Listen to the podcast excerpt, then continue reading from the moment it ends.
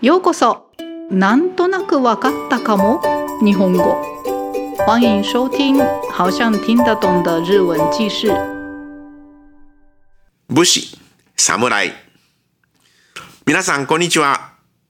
通りスクールのピンチヒッター、台湾ジジイです。今日は皆さんもよくテレビでご覧になると思いますが、時代劇に登場してくる武士のことをご紹介したいと思います。日本の歴史に武士が登場してくるのは平安時代の終わり頃です。兵士とか源氏とかいう言葉を聞いたことはありませんか？今年の NHK の大河ドラマで放送されている鎌倉殿の13人はその源氏の棟梁源頼朝が武士の時代である鎌倉時代を成立させた物語です。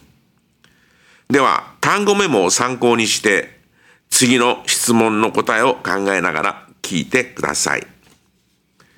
質問。質問1。日本の歴史に武士はいつ頃登場しましたか？質問。紫式部の源氏物語は、この武士の棟梁の源頼朝の物語ですか？さあ、では始めます。源平の内乱。平安時代末期、政権を握っていた兵士に対する不満が高まった。その中で、1180年に、持人が挙兵し、諸国の武士に兵士を討伐せよとの命令を出した。同年、伊豆に流されていた源頼朝、ついで木曽の源義仲らがこの命令に従って挙兵した。源頼朝は鎌倉を中心に関東の支配を固めていった。頼朝は自らは鎌倉にとどまって指揮をして代わりに弟の源義経を西に送って兵士を西へと追い詰めていった。持人王自身は兵士との戦いで戦死した。その頃源義仲は兵士を京都から追い出すことに成功したが朝廷の後白河上皇との対立を生じていた。後に朝廷は源義仲追討の命令を出し義仲は源頼朝の命令を受けた。源義経に滅ぼされた。一方兵士も力を盛り返し京都に攻め上ろうとする勢いを見せ始めた。しかし源義経らが兵士を一ノ谷の戦いおよび屋島の戦いで破りついに1185年に壇ノ浦の戦いので兵士を滅ぼした。鎌倉幕府の成立。義経は頼朝と対立する。義経は頼朝らによって滅ぼされる。義経らは東北地方である欧州にいる欧州藤原氏を頼って東北に逃げていったのでかくまっていた欧州藤原氏も頼朝により滅ぼされた。一方兵士の滅亡後頼朝が朝廷に要求したことにより新しい制度として国ごとに守護が一人ずつ置かれ荘園や公領には持統が置かれた。守護の仕事はその国の御家人の統制や防犯の取り締まりなどの軍事警察の管理者である。持統の仕事は荘園及び公領の管理や税である年貢の取り立てである。そして頼朝は1192年に朝廷から征夷大将軍に任命される。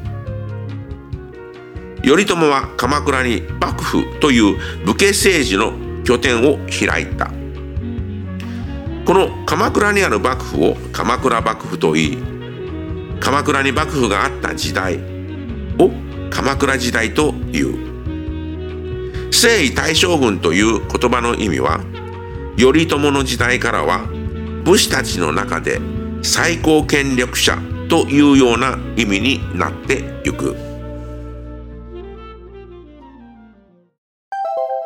はい。では、質問の答えです。質問1。日本の歴史に武士はいつ頃登場しましたか？答え。平安時代末期。質問2。紫式部の源氏物語は、この武士の棟梁の源頼朝の物語ですか？答え。いいえ。源氏物語は、源平の源氏とは関係はありません。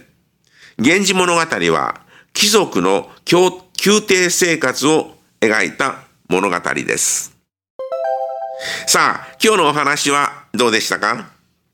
日本の歴史だったので少し難しかったかもしれません。皆さんが好きな日本のドラマでよく登場する武士の由来が少しでもわかればいいなと思っています。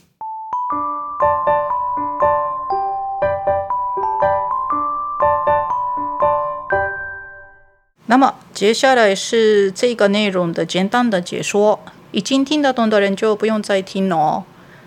じゃあ始めます。在日本的历史上，有武士们出来的是平安时代的末代的是。为什么呢？这些武士们呃出来呢？因为他们是保护贵子的，贵子有财产，呃，平安时代呃少多呃很多，所以呃武士呃贵子他们要保护自己的财产生命，一定需要保护他们的呃武士们。这个是日本的平氏跟源氏的武士们出来的原因。然后呢，呃，平氏是平の清盛，源氏是源の頼朝，他们是呃两个呃派的大头，就是老板。那当初平氏的势力比较强，平氏跟源氏战争后，呃，平氏赢了，源氏输了，所以源氏的呃儿子。那个米拉莫多尼尤利多莫被平氏抓起来，然后送到现在的伊豆那边的很很乡下的地方。呃，平安时代末期的时候，证券呃所有的是平氏的，那是他们太离谱，所以呃外面的故地方的武士们越来越对平氏的呃感情不好，不满越来越高。正好那时候，一一八零年，呃，我西拉瓦或这个是天皇，天皇呃退位，然后担任呃湖上，湖上担任天皇，就是叫做周国，我西拉瓦周国的儿子摩西西多，呃，看了平时的政策，呃，政治方面不满意，然后他想要打败平氏。所以在京都没有很多个武士们的机制下，要呃开始战争，然后他同时寄到日本所有的各地方的武士们寄信，大家一起来京都要打败平氏吧，就这样子。但是呃很多武士们收到这个信的时候，这个摩西西多早就战争呃死掉的了。嗯，那呃有利多莫。是被平氏那个送到那个乡下的地方，那是他是袁氏的嗯老板的儿子，所以把他是呃袁袁氏的中心来呃起来了，开始平氏战争。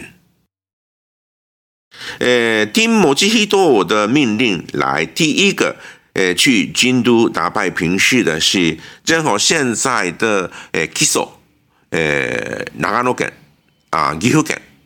那一代的呃源義仲，叫做木曽義仲，他第一个去京都打败平氏，他蛮强，所以他去京都的时候，平氏跑掉哦，呃京都京离开京都的，那应该那个朝廷天皇们非常感谢呃源義仲是才对，但是他是朝的人。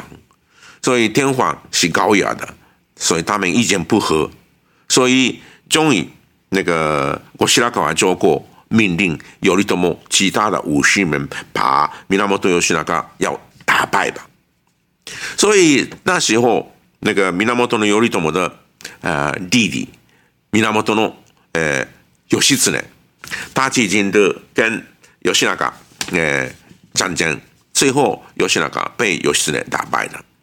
同时，呃，有时呢，追平氏到西国西边，然后呃，经过很多大战争，最后呃，平氏被有时呢的军队打败了，就平氏的时代结束了。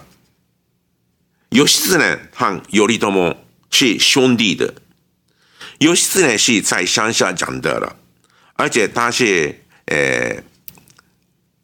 武士的能力很强的人，骑马的呃技术也很高，所以他跟那个平氏战争的时候，他的力量蛮大的，他的力量而被平氏打败的，嗯，所以呢，应该呃有利多么感谢他，但是呃天皇是真的有一个真的很。很恶劣，不是恶劣的，很怎么说呢？嗯，那个政策政治方面很能力很高的人，所以终于有些次呢，跟尤利多姆的关系搞坏了。最后，尤利多姆决定想呃排除尤西斯呢。那尤西斯呢，呃嗯，本身没有对。哥哥的尤利多莫的那个乖乖的听的，那是最后尤利多莫派军队打败尤西斯呢，尤西斯呢没有办法，所以跑到现在的东北地方，嗯，岩手县的呃呃岩手县伊瓦德根那边的胡西瓦拉西，呃欧欧洲的通演家，欧洲的那边是在日本国内藏金块的啊地方，所以欧洲的那个通演家有很。有很多钱，呃，所以他有力量跟那个尤利多莫呃对抗的，但是尤利多莫的军队更强，所以最后呃有时有时呢被呃灭掉，然后呃被有时呢有尤利多莫灭掉，然后欧洲的藤原家也是被尤利多莫灭掉的，啊，然后呢呃就尤利多莫当然呃设以太将军。哦，一百一十九二年，当然，呃，有呃有利多摩是那个武士们的呃老板，然后成立镰仓幕府，是呃日本的历史上第一个出来的武士们的政府出来的。听完结束之后，记得再从头挑战一次哦。那么，我们下次见。お時間あったらまた聞いてください。ご清聴ありがとうございました。